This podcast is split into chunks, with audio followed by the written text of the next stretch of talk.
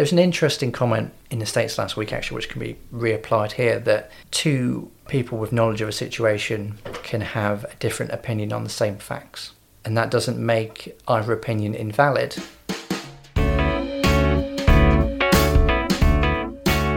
Welcome to the Bailiwick Express podcast. My name is Matthew Leach. I'll be joined each week by a guest for a series of podcasts. Each will shine a light on topics from across the bailiwick. The format will change week to week. We'll have debates, reviews, hot seat interviews, and special guests. So stick with us as we offer some insight on some of the most important issues we in the bailiwick face.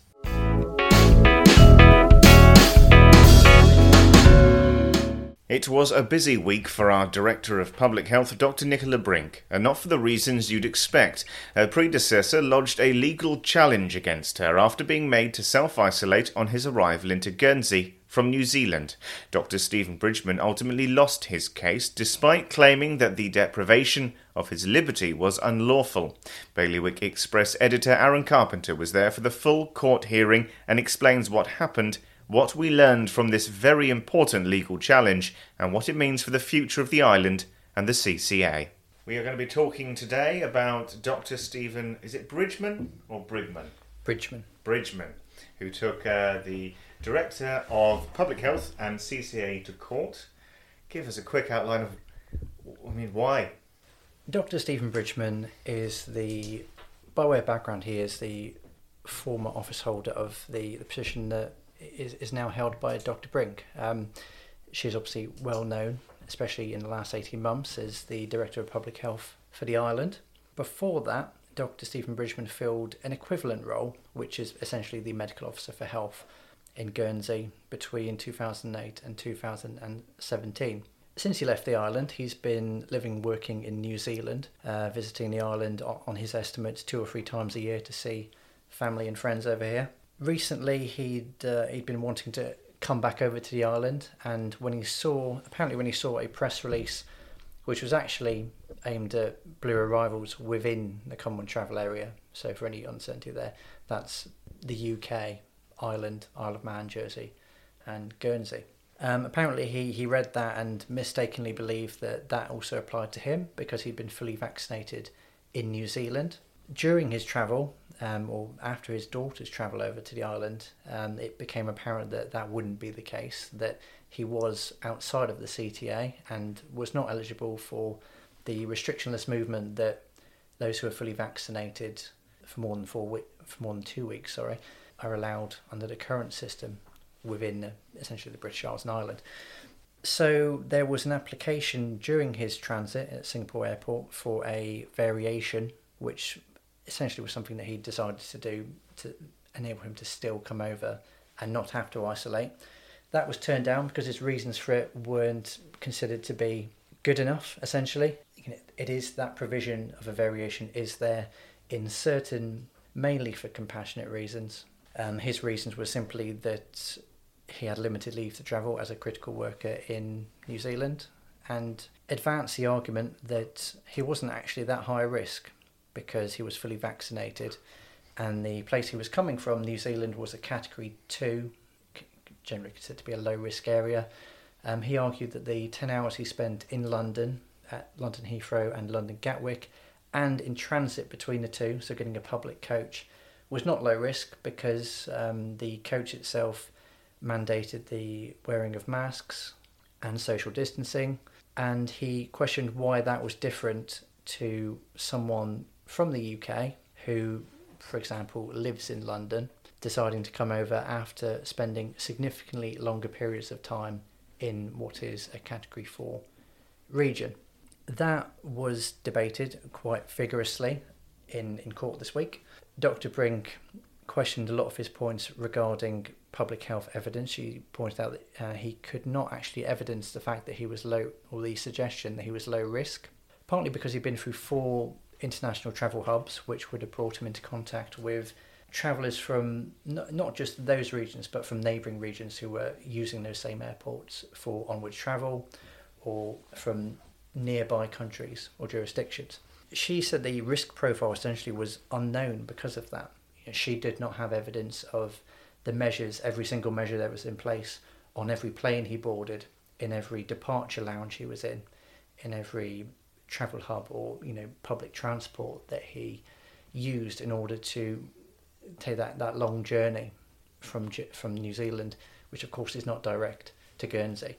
The cross examination I think was probably quite revealing because the the tone and the um, the, the way that he presented his arguments in his closing statement were a lot more polished than they were during cross examination. That'd be my observation. His suggestion that he'd been detained against his will and that his liberty had been deprived was was countered by Dr. Nicola Brink and her advocate, um, advocate Penny Grange, on the basis that he'd actually made a choice, and then he'd doubled down on the on the hope that his variation would be approved, and then you know advanced public health reasons for which he, he did not believe that isolation requirements were necessary in his case. Um, um, his main argument was that the decision to require him to self isolate was against human rights and the Bailiwick of Guernsey human rights law, uh, which dates back to 2000. And there's an article in that which says that the, the deprivation of liberty can be imposed in order to avoid the transmission or to kind of mitigate against the transmission of infectious diseases. His argument was simply that he did not pose that risk. Therefore, that article of the human rights law was being unlawfully applied. That has been dismissed. The argument that was advanced was that having the provision of a variation in certain compassionate circumstances is in fact adhering to the need to you know to, to meet that requirement in human rights law and that has been considered that was considered in the construction of the law and its application in other circumstances ones where Dr Brink as the statutory officer for health has deemed it to be kind of proportionate and, and, and warranted, um, that shows that that is there and that um, the in that sense the, the, the regulations are lawful in relating in relation to human rights. And he was aware of all these legal ramifications and the, and the rules that he should have been following. Was he aware of it and he was just arguing against everything that I guess we've been adhering to? I think there's a combination of both, and I think the the, the point of view that was presented in court was that he did not know at the time that he booked his travel that he would have to self isolate for 14 days. He had misunderstood um, some press releases from the States and then latterly um, obviously looked into it in more detail. He had quite a um, well advanced view on the regulations themselves, and it's hard to know whether he kind of developed that after the fact as, a, as part of his legal challenge or if um, those reviews he already held, which were then kind of exacerbated by a mistake by way of, first of all, kind of a direct appeal to her to consider a variation, and then subsequently, when that was refused, a legal challenge. It's, I think it's significant that a challenge like this has come from someone in a similar field to, to Dr. Brink, someone who, who knows that role, and they had reached this stage. Uh, the, the, the full court hearing, I think, especially when the the, the full judgment is published will be quite revealing as to what weight has been given to certain aspects, what's been accepted by the judge and what hasn't. I guess to give more of an idea into some of the nuances that we don't know yet from Judge Catherine Fuchs simply saying that the case is dismissed. There's an interesting comment in the States last week, actually, which can be reapplied here that two people with knowledge of a situation can have a different opinion on the same facts and that doesn't make either opinion invalid, but it shows that there is a range of opinions and that evidence or you know lack of evidence, unknowns, imponderables, of which there are many with regards to this pandemic still, can therefore be interpreted in different ways by people with a professional knowledge of that area. So there is, um, you know, there's a validity to this challenge, but clearly it has been dismissed, and the dismissal is important in, in the respect that it gives that certainty that the laws were reasonably, lawfully, and you know with good reason applied by our medical officer for health, Dr. Nicola Brink, in this case. And I guess that breeds a further confidence that it's applied reasonably and logically in every other application for a variation. If the case had been upheld and he'd have won, the, the legal challenge, it's impossible to ignore the ramifications that that would have. And um, I want to talk about you because, of course, Dr. Brink has been brought into this, and she's had to spend time in court. I mean, there must be is there has there been a certain bias because it hasn't been well received by the public. You can tell on social media that people are thinking it's a bit of a waste of time. Is is that really the case?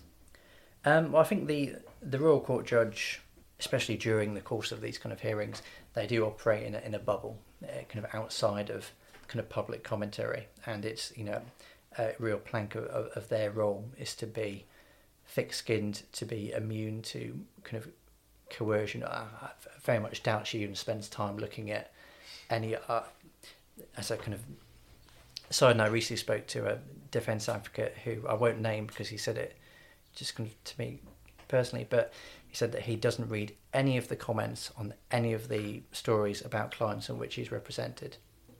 Um, as a very sensible thing to do. so I, I, wish I could do the same. Um, but you have to. Yeah, but the, the point is obviously there is there is a fine line as we're understanding more and more between social media influence and decision making. But I think in this legal context, I don't think that's really kind of punctuated that in a case like this. What I do think is, is important is that people express their opinions, but also that he is permitted to express his. And there was a case for him to, to bring based on his interpretation of the situation. He went through all of the correct procedures before going to court and that he did apply for a variation. When he got here, having been instructed to self isolate, he did self isolate. And then, whilst in self isolation, he appealed directly you know, outside of the public realm to Dr. Brink in her statutory role. He has um, you know, pursued all all of the avenues and then the legal challenges, I guess, in his mind, as a last resort. And he's pursuing it beyond his isolation as well. Yeah, and he, he says it, that he's been motivated to, to do it partly out of public interest, and then other people he knows who are in this context, and I think perhaps also more generally, a little discontent with some of the isolation requirements for people who are not presenting to be unwell.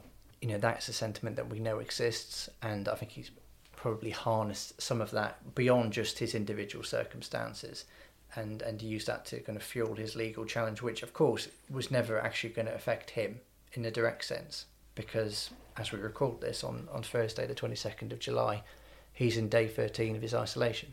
You know, there was you know, a very firm indication from some of his comments that he would have taken decisions very differently if he was currently the director of public health, which is um, it's almost a kind of it's a completely hypothetical situation because he isn't.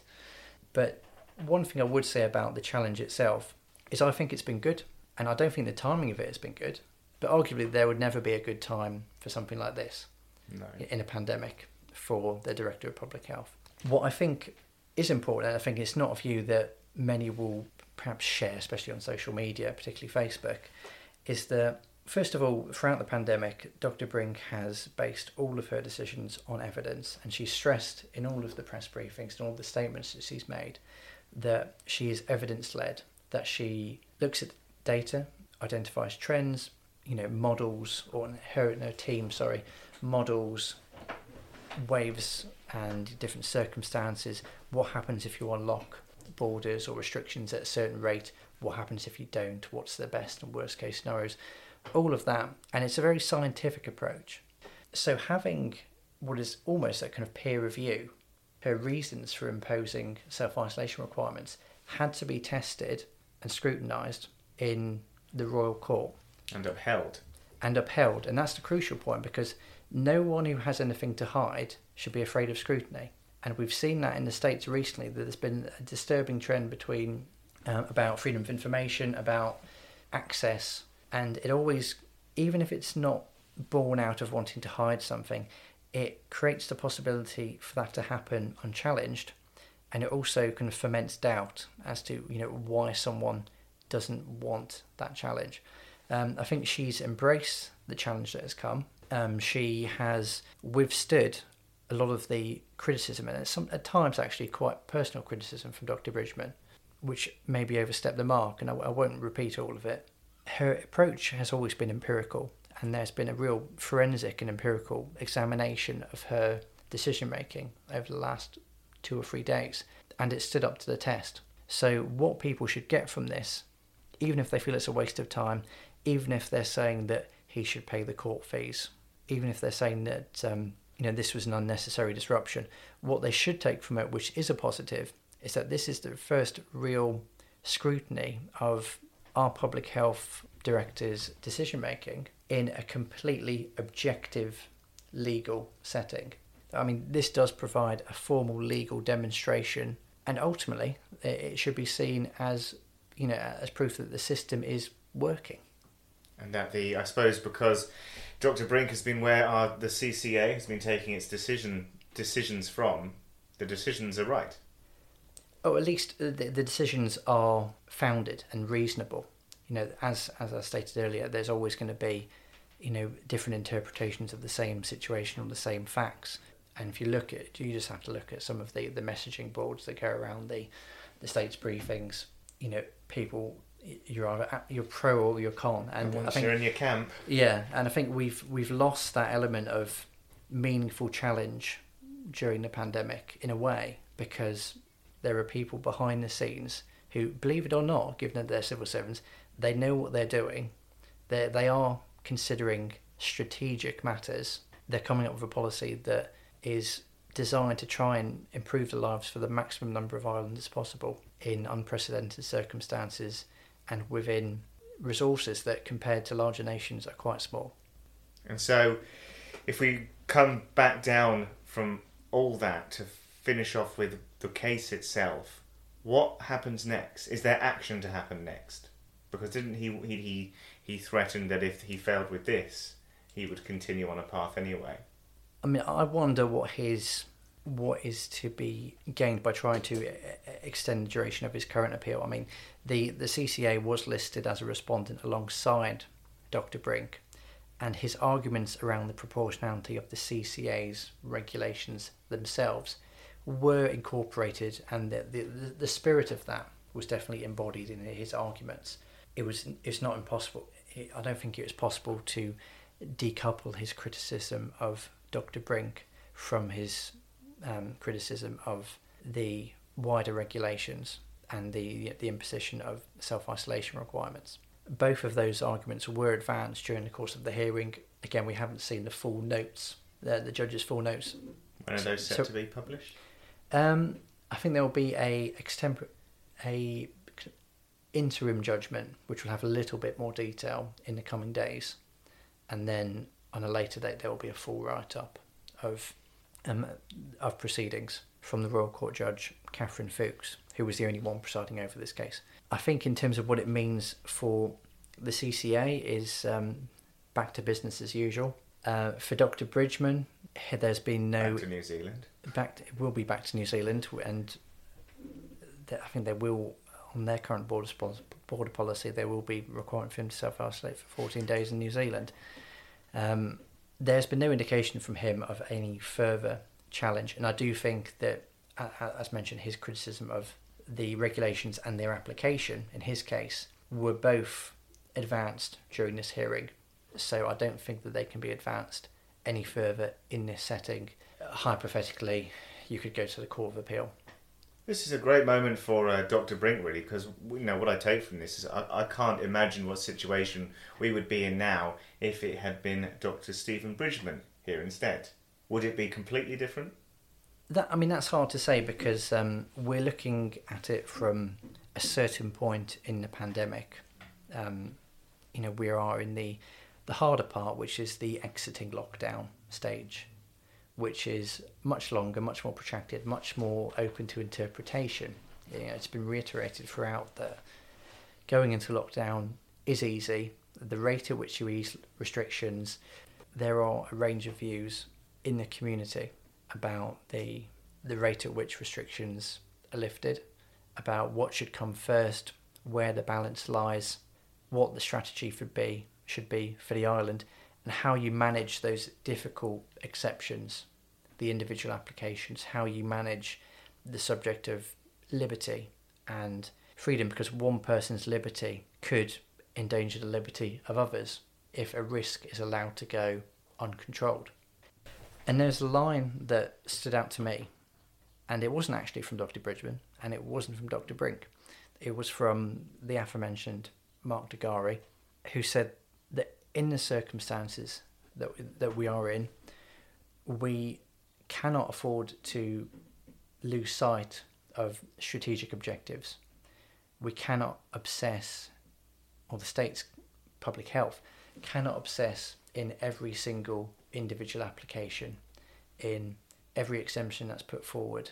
The resources have to go into a system that enables the freedom of most people wherever possible, whilst also allowing for variations to be foremost. And there needs to be a strategy. It can't be scattergun, it can't be one application to the next. Otherwise, the whole system would break down. They would be riddled in indecision. The CCA would not be able to function or respond to situations, to policy planning, and the modelling that has underlied everything over the last 18 months of managing risk, of weighing up what happens if you pull certain levers, what happens if you lock down, what happens if you don't. All of that would be would be lost because you'd be focusing solely on the minutiae of individual risk assessments, individual statements, and weighing up circumstances. So, the I think perhaps the, the summing up line, which was presented quite quite persuasively in the hearing, was that every risk that you take for one person, or every risk that public health takes for one person, is a risk that public health takes for for the whole island, and on behalf as the custodian of the public health of the bailiwick. That's a significant responsibility, and to know that those decisions, or to have another piece of proof that those decisions are being made um, with re- with good reason behind them should be seen as a reassuring factor.